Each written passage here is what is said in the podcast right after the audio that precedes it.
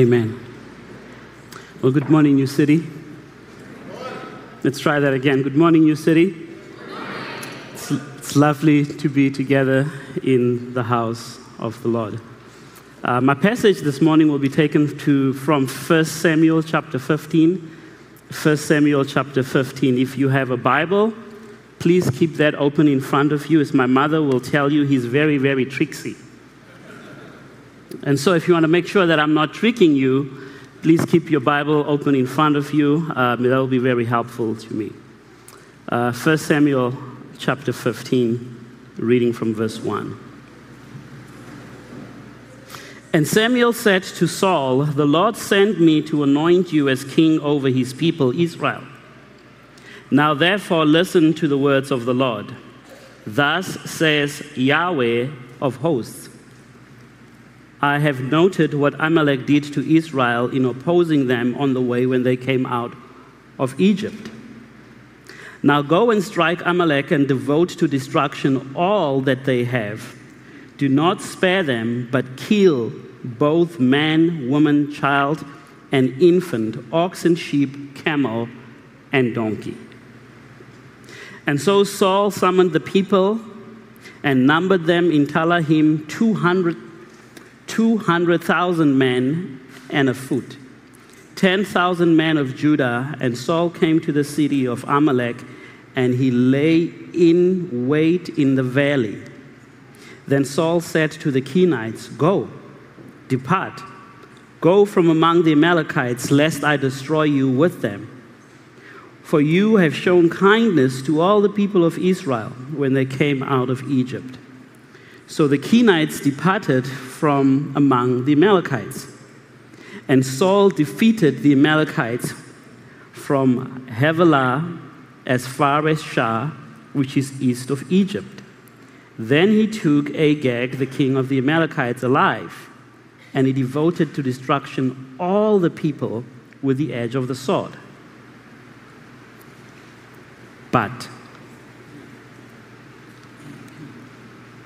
But,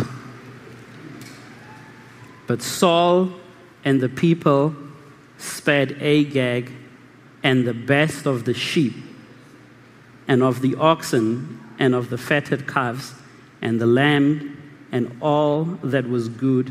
They would not utterly destroy them. All that was despised and was worthless, that they devoted to destruction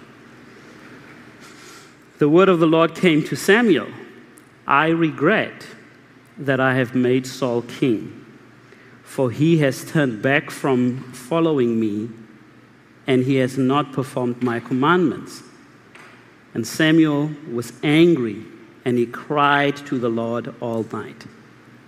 And Samuel arose early to meet with Saul in the morning. And it was told Samuel that Saul came to Carmel and behold, he set up a monument for himself, and he turned and passed on and went down to Gilgal. And so, so Samuel came to Saul, and Saul said to him, Blessed be you, blessed be you, the Lord. I have performed the commandments of Yahweh. And Samuel said, What then is this bleating of sheep in my ears and the lowing of oxen that I hear? And so Saul said, they have brought them from the Amalekites. For the people spared the best of the sheep and of the oxen to sacrifice to the Lord our God, and the rest we have devoted to destruction. Then Samuel said to Saul, Stop. I will tell you what Yahweh said to me this night. And he said to him, Speak. And Samuel said, Though you are little in your own eyes, you are not the head, sorry, you are not the head of the tribes of Israel. The Lord anointed you king over Israel. And the Lord sent you on a mission and said, Go devote to destruction the sinners, the Amalekites, and fight against them until they are consumed. Why then did you not obey the voice of the Lord? Why did you pounce on the spoils and do what is evil in the sight of Yahweh. And Saul said to Samuel, I have obeyed the voice of Yahweh. I have gone on this mission which Yahweh sent me. I have brought Agag, the king of the Amalekites, and I have devoted the Amalekites to destruction. But the people, the people took off the spoils of the sheep and the oxen and of the best of the things and devoted to destruction, to sacrifice to the Lord your God in Gilgal. And Samuel said, Has Yahweh as great delight in burnt offerings and sacrifices as he has in, obedient, in obeying the voice of Yahweh? Behold, to obey is better than sacrifice, and to listen better than the fat of rams. For rebellion is of the sin of divination, and presumption is as iniquity and idolatry. Because you have rejected the word of Yahweh, he has also rejected you as king.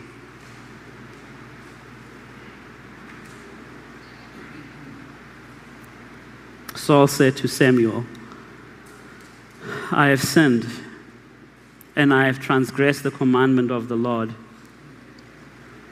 and your words because I feared the people. I obeyed their voice. Now, therefore, please pardon my sin and return with me that I may bow before the Lord.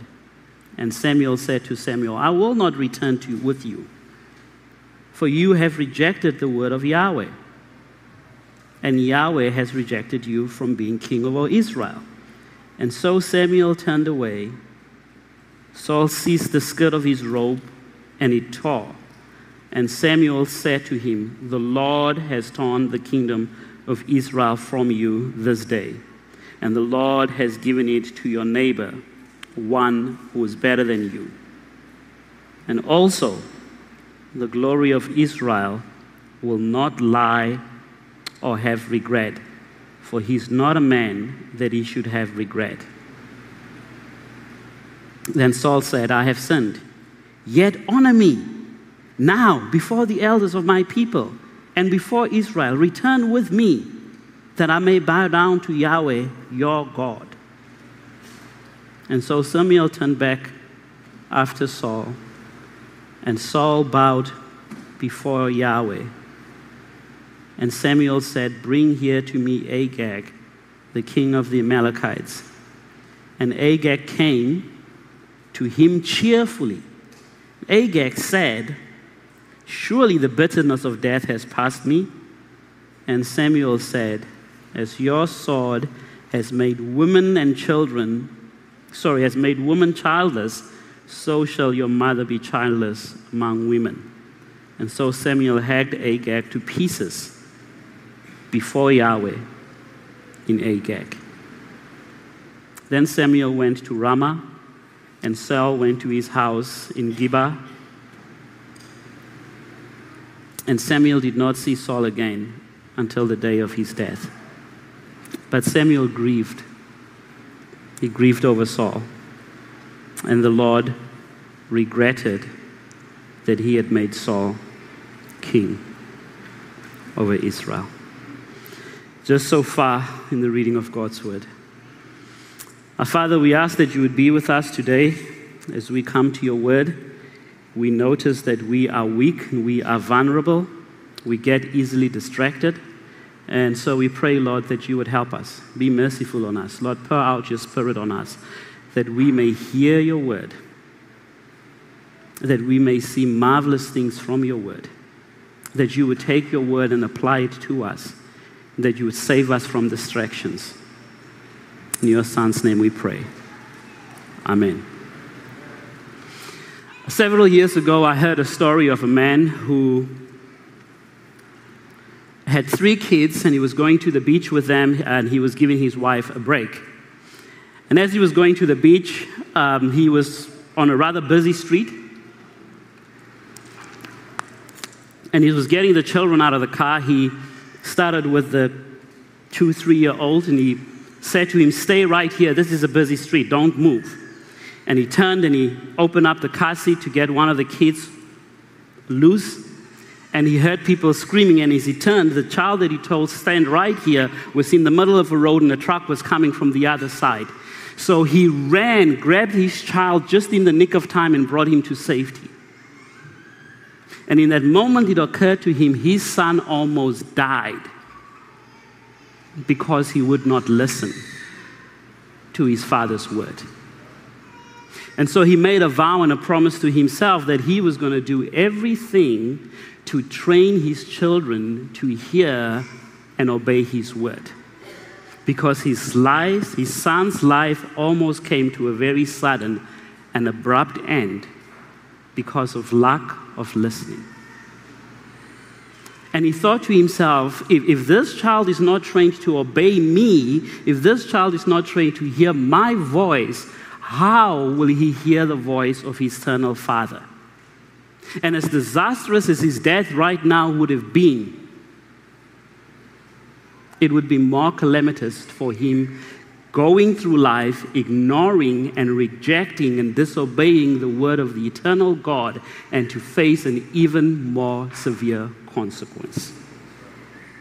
Well, we come to a passage today where we have a son who chooses not to listen to the word of God.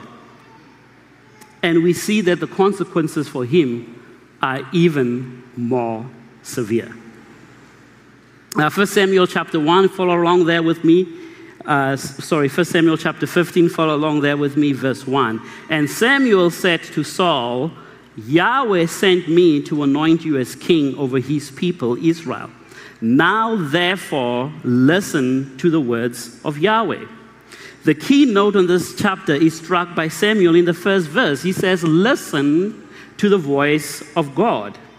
Samuel orders Saul to listen. The word translated here as listen is sometimes also translated as hear or obey. It comes up in our text at least seven times. It's here in verse 1, we see it in verse 14, we see it in verse 19, we see it twice in verse 20. We see it in verse 22, sorry, twice in verse 22, once in verse 20, and also in verse 24. So everything in this chapter hinges on the king's ability to hear, to listen, and to obey the word of God. And so the question is will God's anointed, will God's chosen one be obedient to the king? Will the king, God's anointed, be obedient to the king? I should point out to you that Saul has already, before, noticed the importance. He's already heard in chapter 12 about the importance of listening and heeding the voice of God. In chapter 15, he's already defied the word of Yahweh. And some translators even say that in chapter 10, 17, when he was hiding from God, he already started disobeying the word of God by not showing faith in it. Whether you take it that way or not, it is clear that up to this point, Saul has shown a pattern of not listening to God. And so when God comes here and God here sends Samuel to him, and God says, Listen, this really is a grace and a mercy from the Lord. God, God is being gracious. God is warning him. God is sending him a prophet ahead of time and say, listen. And we should not miss what is happening here. Samuel, as the prophet, is in a position of prominence over the king. In this, in this chapter, right? It, it is Samuel, when he comes to him, he says, It is me that make the word of God known to you. It is me who has anointed you as king. It is Samuel who is the agent that brings God's word. It is Saul who needs to listen. And, and we kind of miss it in the English, but literally it, he says, It is me, emphasis on me, that the Lord sent to anoint you as king. The implication is don't forget, never ever forget that even as king, you are subject to the word of God. that even as king, you are under the authority of the Word of God. And so, what, what is it specifically that Saul was supposed to obey? Well, let's look at verse 2. Thus says Yahweh of hosts, I have noted what Amalek did to Israel in opposing them on the way when they came out of Egypt. Now go and strike Amalek and devote to destruction all that they have. Do not spare them, but kill both man, woman, child, infant, oxen, sheep, camel, donkey. Do you notice the mission? He is to devote to destruction everything that they have. Nothing or no one is to be spared. Absolutely everything has to be destroyed man, woman, child, infant, ox, sheep, camel, donkey. The word translated here as devoted to destruction or utterly destroy, depending on the um, translation that you have, is a single word in the Hebrew. And the verb is, you know, I'm going to try and pronounce it, but we never pronounce these Hebrew words right. Like, we, we, don't, we have no idea how they pronounce them. But if you were to transliterate it, it would be H E H E R I M, Heherim. It is used seven times in this account. And it's as though God is laying stress by repetition on the specific instruction that Saul was supposed to follow. It's, it carries the idea of banning something, B A N N I N G, banning something. And it has the connotation of total destruction by divine judgment. In other words, what is about to happen to Amalek is a judgment of God because God's judgment on the Amalekites, because God is judging the Amalekites, nothing, nothing is to be spared nothing is to escape. Now, let me put this in context a little bit for us. Back in the day, when they went into war, the victors would take treasure. They would take bounty. They would take loot for themselves. Of course, they would save some for the king, but it was customary for, take, to, for them to take some for themselves. But in certain instances, God says to them, No, take none. Give it all to me. Devote it to me. And the way you devote it to me is by completely destroying it. We have an example of this in Judges chapter 6 when Israel laid waste to Jericho, when Israel lay waste to the city of Ai, they were told, touch none of those, bring it all to me. And in fact, remember in Judges chapter 7, there was one who tried to hide the treasure and keep it for himself. Achan, and the results were disastrous.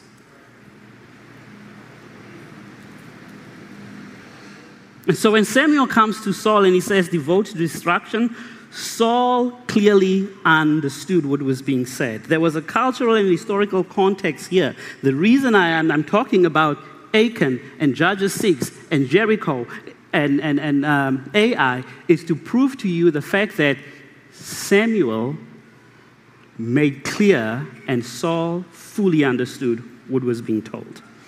In fact, if you read verse 24, Saul pretty much confesses that he understood.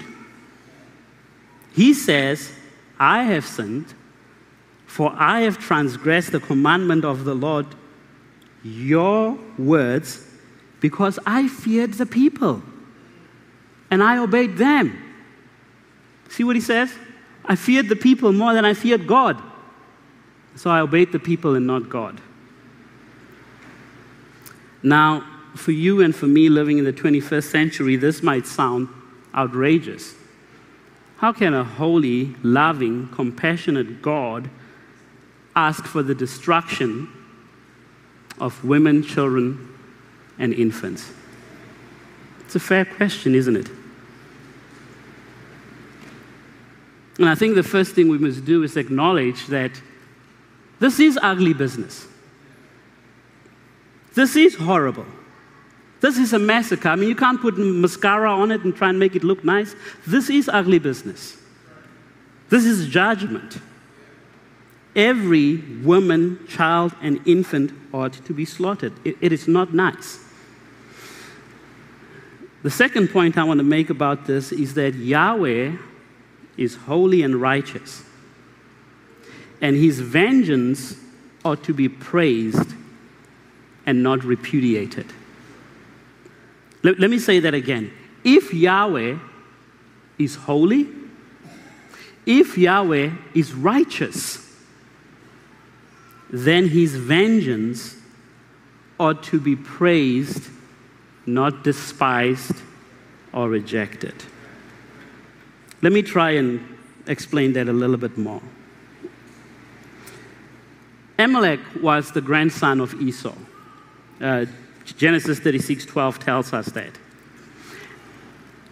The, the Amalekites had a long history of violence and hostility towards the people of Israel.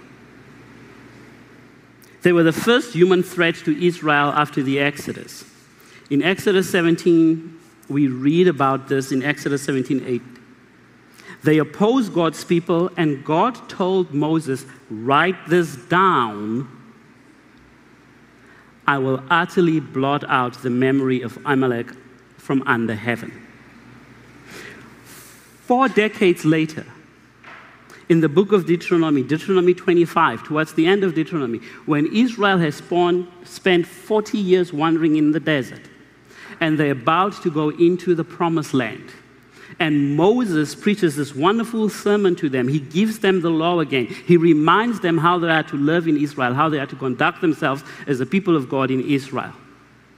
One of the things that Moses points out to them that is really, really important to them is Exodus 20, sorry, Deuteronomy 25, verse 17. Remember what Amalek did to you. When you came out of Egypt, how he attacked you on the way, when you were faint and weary, how he cut off your tail, those who were lagging behind, he did not fear God. Therefore, when Yahweh, your God, gives you rest from all your enemies around you, when you are in the land that Yahweh your God is giving you from an inheritance to possess, you shall blot out the memory of Amalek. Don't forget. You, you, do you notice what Amalek did? He despised God, and therefore he went after God's people picking the weak and the elderly, the sick who were at the back, the ones who were following behind on the journey. He was like a scavenger, he was like a vulture, he was like a hyena, and going after them mercilessly. You know, a hyena is the worst coward when it comes to predators on the African plain. If you're sitting in the bush and a hyena sees you, it'll come charging and think easy pickings. But when you stand and it realizes, oh, he's taller than me, it'll break. And then it'll walk around and try and figure out, is he going to shrink again? Am I going to get another opportunity? When a hyena attacks, they look at a pack and they look for the weak, the elderly, and the sick. Wolves do this as well. A pack of wolves, when they go after a flock, they figure out who's the weak, who's the elderly, who's the sick, and they try and eradicate them, right? And, and they will cut them off from the rest of the flock and they will attack this one, they will kill it, and they will eat it. I don't have a problem with that. You know what hyenas do? Filthy cowards. They figure out who's the weakest, who's sick, and they will come after you take a chunk while you run and go nibble and then come back again. That's just plain cruel. They'll eat you alive. This is Amalek picking off God's people because he despised God, going after the poor the weak, the elderly. Sorry, not the poor, going after the weak and the elderly and the sick, following from behind. The disdain for God's people did not end there. Even after Israel had entered the promised land, their hostility continued. Read Judges 3, Judges 6, Justice, Judges 7. You will see that they continue to provoke and pester God's people. And just in case you think to yourself, wait a minute, wait a minute, I get that, but are you telling me a former generation's sins are going to be put on this generation? Look at what the text says. The text describes the Amalekites as sinners. In other words, they never changed. In fact, when Agag is brought out and the sword is put to him, what is he told? Just as your sword has made mothers childless, so your mother will be childless. You see, they continued and persisted in their ways, generation after generation, generation after generation. They killed babies and infants. They, they lived on the south border of Israel. They were really a, uh, uh, what's the word? Um, a nomadic tribe. They had one or two cities, but by and large, they were nomadic and, and they would raid and plunder farms and livestock from other uh, communities, particularly Israel. And so, what God says here is not nice, but it is justice. Divine justice. Yahweh, who is slow to anger, Yahweh, who is compassionate and kind, gave them an opportunity for 300 years to repent and change their ways. But they persisted in their ways, and eventually he brought to them his retribution. The people of God, rather than by being disturbed by this, ought to take comfort in the fact that we have a God who brings about righteous justice. We have a God who will one day throw down our enemies. Did you, did you read that in the confession? That Christ is king, and that means he's going to take care of his enemies and our enemies now and then. If there is no ultimate vengeance from the enemies of God, then there is no ultimate deliverance. Right? Remember, as our pastor expounded for us so well in Exodus chapter 1, the people of God were under oppression. First generation was okay, then Joseph died. And we know they were in Egypt for 430 years. So maybe for about 360 years, they were bearing the brunt of slavery. And they cried out. It says that in, in um, Exodus 1 multiple times. They cried out. God heard, God saw, and God came down. And when God brought his delivery, when God brought his judgment, he came to judge not just Pharaoh, not just the gods of Egypt, but the nation of Egypt. The firstborn of every Egyptian, animal and human, was slain. That's what the delivery of Israel caused. So I have, I have a daughter. I have a son. They drive now. They come back home later than I like. One of them is going to college soon. And I pray, Lord, watch over them. Lord, deliver them. I have a mother, she's in South Africa. I have a brother who's hard of hearing. They are very vulnerable. And I pray God protect them, watch over them, deliver them. You know why I have comfort from praying a prayer like that? Because my God has teeth. He can do something. What's the point of praying to a God who's a Mickey Mouse God? But my God has teeth. He can deliver them. And sometimes when He brings His deliverance, it's not pretty. Let me put it to you like this um, I have a, maybe let me say this again.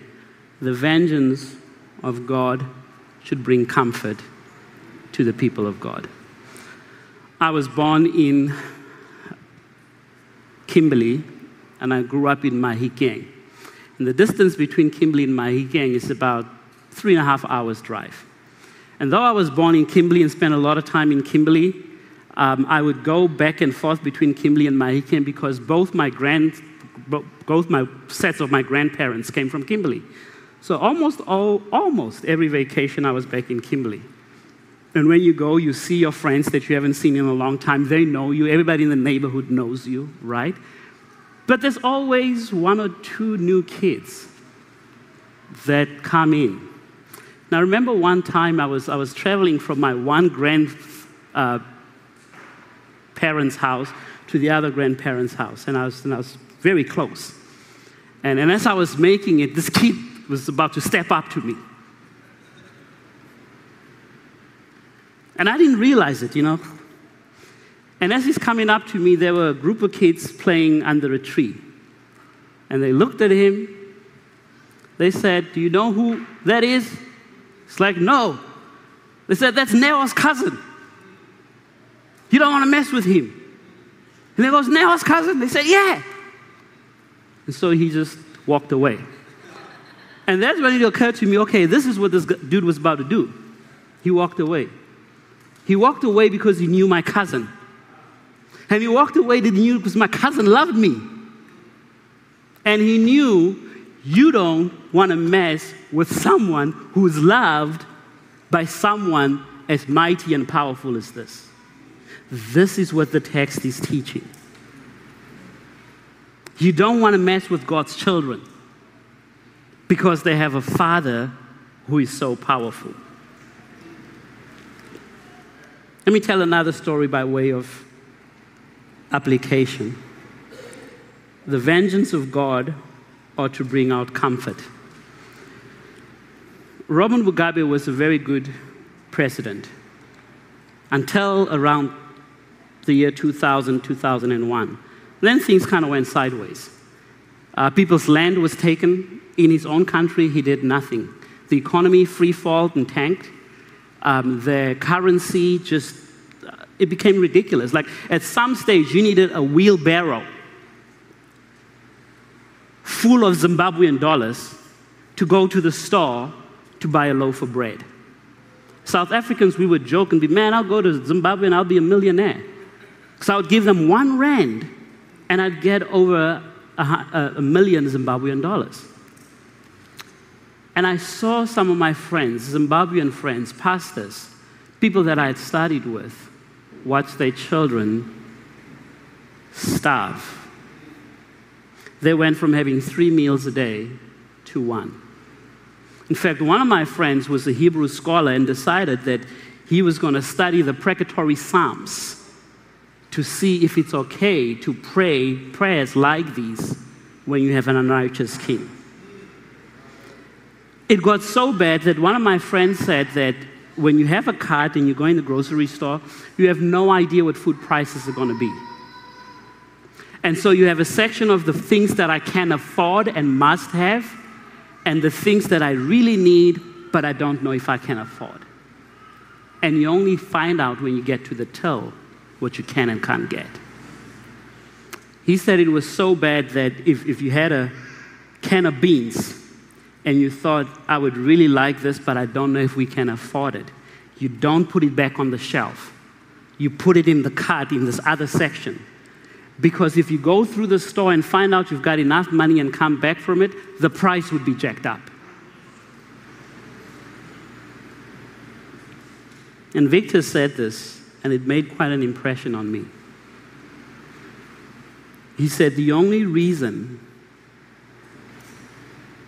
I don't buy a gun and take matters in my own hands is because I believe in the vengeance of God and I believe in the justice of God. And so for Victor, he said, There is a hell, and these people will pay, either in hell or if they accept Christ, then Christ will get the vengeance that belongs to them. You see, for Victor, the vengeance of God gave him comfort. And so, as we look at us applying this text, when we are mistreated, what do we say? Do we say, I have a gun? No, we say, vengeance belongs to the Lord. And because he's holy and because he's righteous, when he brings his justice, he will always, always, always be fair.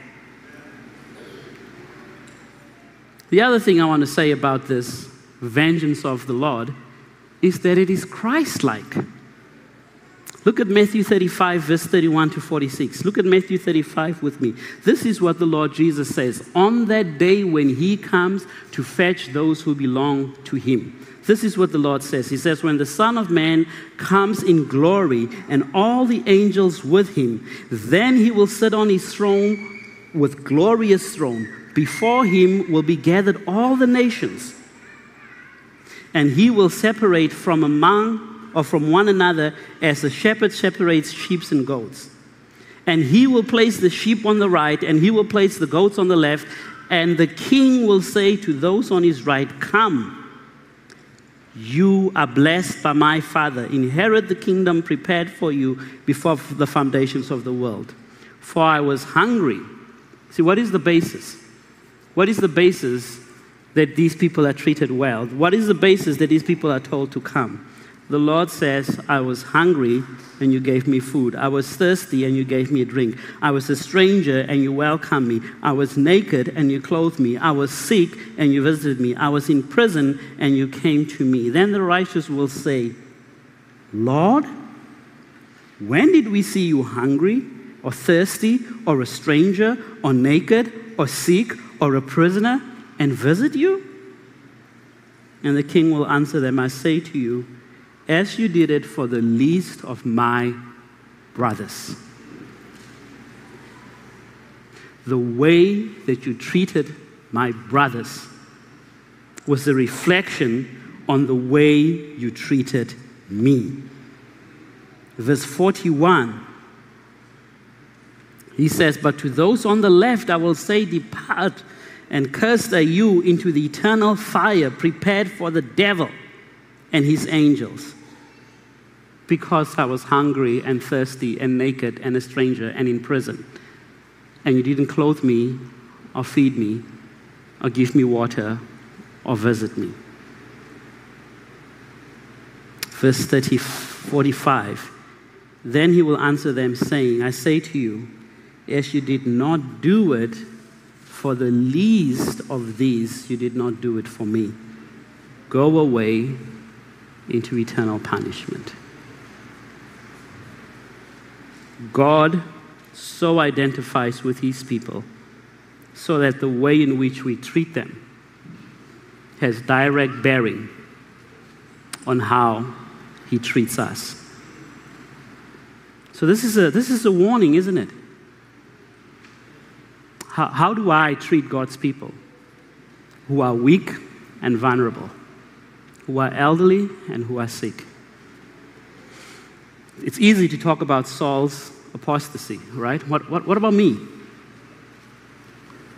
How, do I care for the vulnerable in the community of God? How do I care for my children who love God and my wife? The third point of application I think nations like China and North Korea, where Christians are treated horribly, or organizations like ISIS or Boko Haram, or countries like Sudan, where God's people are mistreated, here's a stark warning for them beware. So that was our first point that Yahweh's vengeance brings comfort. Second point talks about the repentance of Yahweh. It's really two repentances. What's the plural of repentance? I'm sorry, English is my third language. What's, what's more than one repentance? Re, re, the two repentances. There's a repentance of Yahweh and there's a repentance of Saul, as we will see in this text. And, and both the repentance of Yahweh is problematic and the repentance of Saul is problematic. Maybe we'll have time to look at the repentance of Saul today. I'm not sure based on time. But if you look at the repentance of Saul, you see that Saul's repentance is superficial. But there's a problem with why Yahweh's repentance there too, isn't it? Look at verse 10 and look at verse 35. If you look at verse 10 to verse 35, the word of the Lord came to Samuel. And in verse 11, it says, I regret or I repent, depending on the translation that you have. This word can be translated either way. I regret or I repent that I have made Saul king, for he has turned back from following me, and he has not performed my commandments. And then verse 35 again the Lord regretted or repented that he had made Saul king over Israel. This section here starts and ends with the repentance of God. Verse 11 and verse 35 are bookends. And in the middle section, there's the interaction between Saul and Samuel, and we will look at that in a moment or at a different time. But, but I think it's important to highlight these bookends because they are problematic. Look at verse 29. Verse 29 says, so we've got verse 11, God repents, verse 35, God repents, and then verse 29 in between. And so the glory of Israel will not lie or have regret or have repentance, for he's not a man that he should regret. Say, wait, what's going on? Does he regret or does he not regret? There it is. The Bible contradicts itself. Let's all go home. Does it really?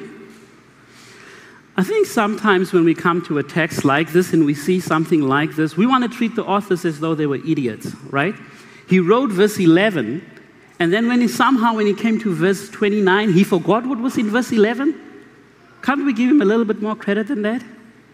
He wrote verse 29 and he wrote verse 35, and somehow we thought that he suffered from some amnesia between these two verses. Is, is there something else happening here?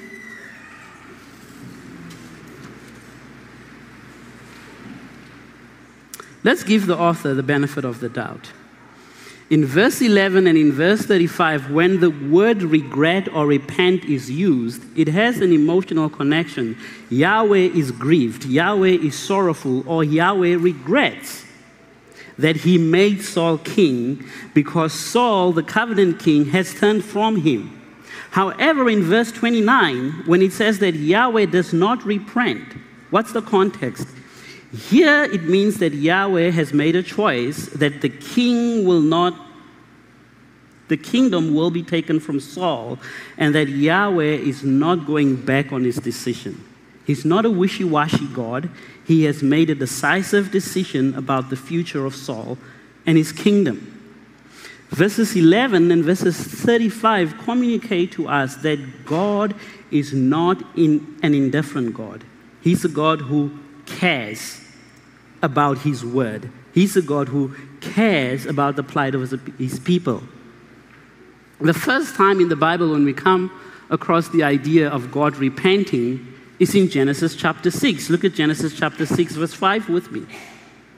Now read both verse 5 and verse 6. The Lord saw the wickedness of man that was great in the earth, and that every intention or every inclination, depending on the translation you have, every inclination of his heart was only evil all the time, or was only evil continually. And the Lord was sorry, or the Lord repented, or the Lord regretted that he made man on earth, and it grieved him to his heart. You see the emotion there? God was sorry. God repented. God was pained. Though God is the God who knows the beginning from the end, He is not robbed of His emotions. He's still a compassionate God. He's still a loving God. He's still a kind God. And He's still a God who's grieved by His children's sin. We have a God who feels divine sorrow. That is what Genesis 6 tells us. Here and in Samuel 15, we have a leader, a covenant king, an anointed one who's supposed to be under the authority of God's word, but despises it and rejects it and chooses the will of the people above the will of God. I don't know about you, but it gives me great joy to know that our God is not an icy, cold robot. He's one who cares about our carefully crafted apostasies. His divine heart feels deeply, intensely, the grief caused by the sin of human beings. And so, verse 11 and 35 tells us that what Saul did was a tragedy of tragedy. Will we heed God's word? Do we grieve over our sin? Verse 11 and 35 doesn't say that Yahweh was fickle with regards to purpose, but rather that he was sorrowful over sin. He wasn't flustered by lack of foresight, but he was grieved by lack of obedience. And so, I'm going to bring things to a close here. Skip a few things. Say, we have a God who is grieved by our sin. And in the New Testament, we're told that we shouldn't grieve the Holy Spirit for whom we were sealed from the day of repentance we can grieve God. We have the ability to grieve God. Ephesians 4:30 says we, we should not grieve God. And then Ephesians 4:31 says, Let all bitterness, wrath, anger, clamor, slander be put away from you. Let all malice be put away from you. In other words, the ways in which we grieve God is through anger, clamor, slander, malice. And then verse 32 says, Be kind to one another, tender hearted, forgiving one another, just as Christ forgave you. Now, I want you to notice the ways in which we, ordinary Christians, grieve God is not by doing big sins like rape and murder, it is by choosing to nurse bitterness and not to forgive one another. And you kind of, you know, I kind of get upset with Paul because the way that he puts it, he, he gives it so much weight, more weight than it had in the Old Testament. He says, You were sealed, you were marked with the Holy Spirit. The Holy Spirit, God Himself, is what shows us on the day of redemption who you belong to from now until then. And this precious mark that God gave you, don't grieve when you hold on to anger, to bitterness, to slander and to malice. Mm.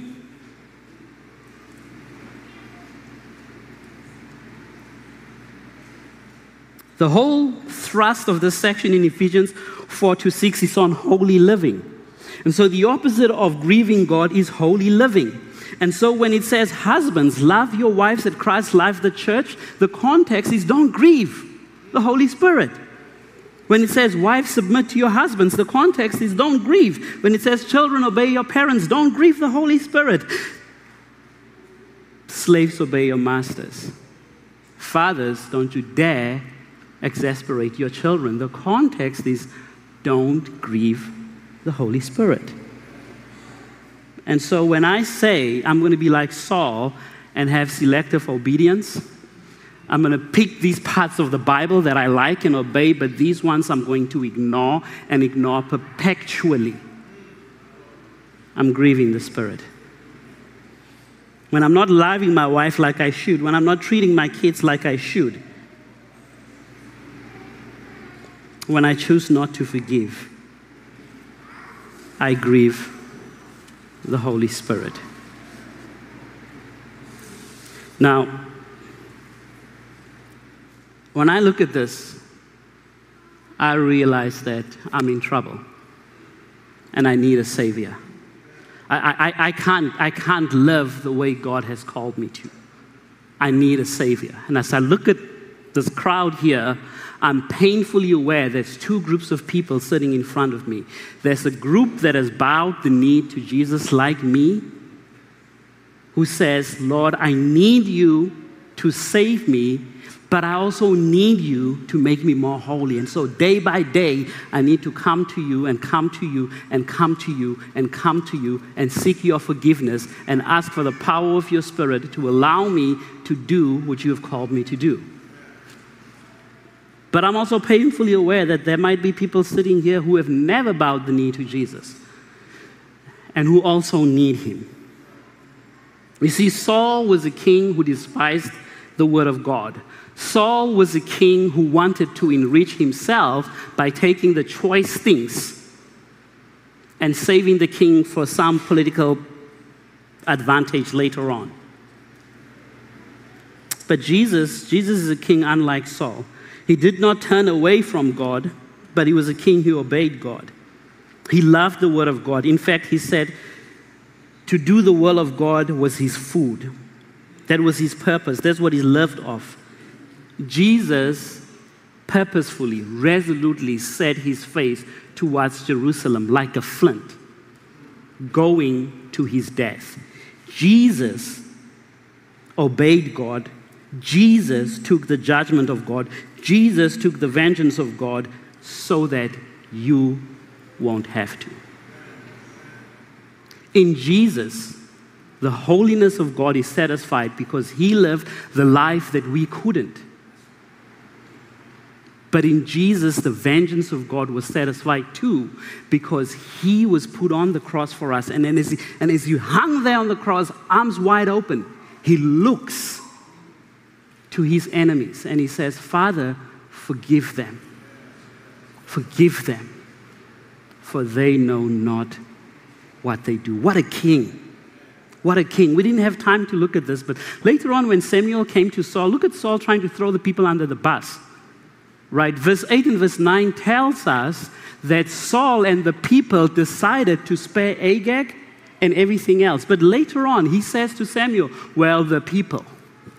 The, the people, not me, the people. Jesus is not like that. Jesus says, Lord, take me. Let me take the hit, but save the people. And so, as we're about to depart today, beloved, we have a choice. We have seen that God has compassion, that God is loving, that God is kind, that God is gracious. He sends warnings to Saul and he sends warnings to you. You've heard them today. But today he says to you, there is a different kind of king. It cost my son his life to save you. What will you do with Jesus? Will you accept this king? Or will you face the retribution of God by yourself? God is not just gracious and kind and loving, He's also angry at sin. And He also brings about His vengeance. You know what the tragedy of this is? The rejection of the King of God? Is that Samuel retreats and Saul retreats, and the two of them never meet the word of God is void from the life of Saul, for, for, for all of Saul's life. He never hears from God again. No comfort from God's word, no encouragement from God's word, no guidance from God's word. Don't let that be, that be you. There's a place that's worse than when Saul is, and it's in hell, where not just the word of God, but the presence of God is absent for all eternity. Friends, if what I'm saying is bothering you, please come and talk to me afterwards. Or if it's pricking your heart and you think you need to talk to somebody, talk to somebody who brought you here. Talk to our elders. This, this, this, this might be the most important conversation you have. In Jesus, we have a mighty King who brings about the salvation of God, who listens and obeys his Father, who does the will of his Father, so that you would be saved.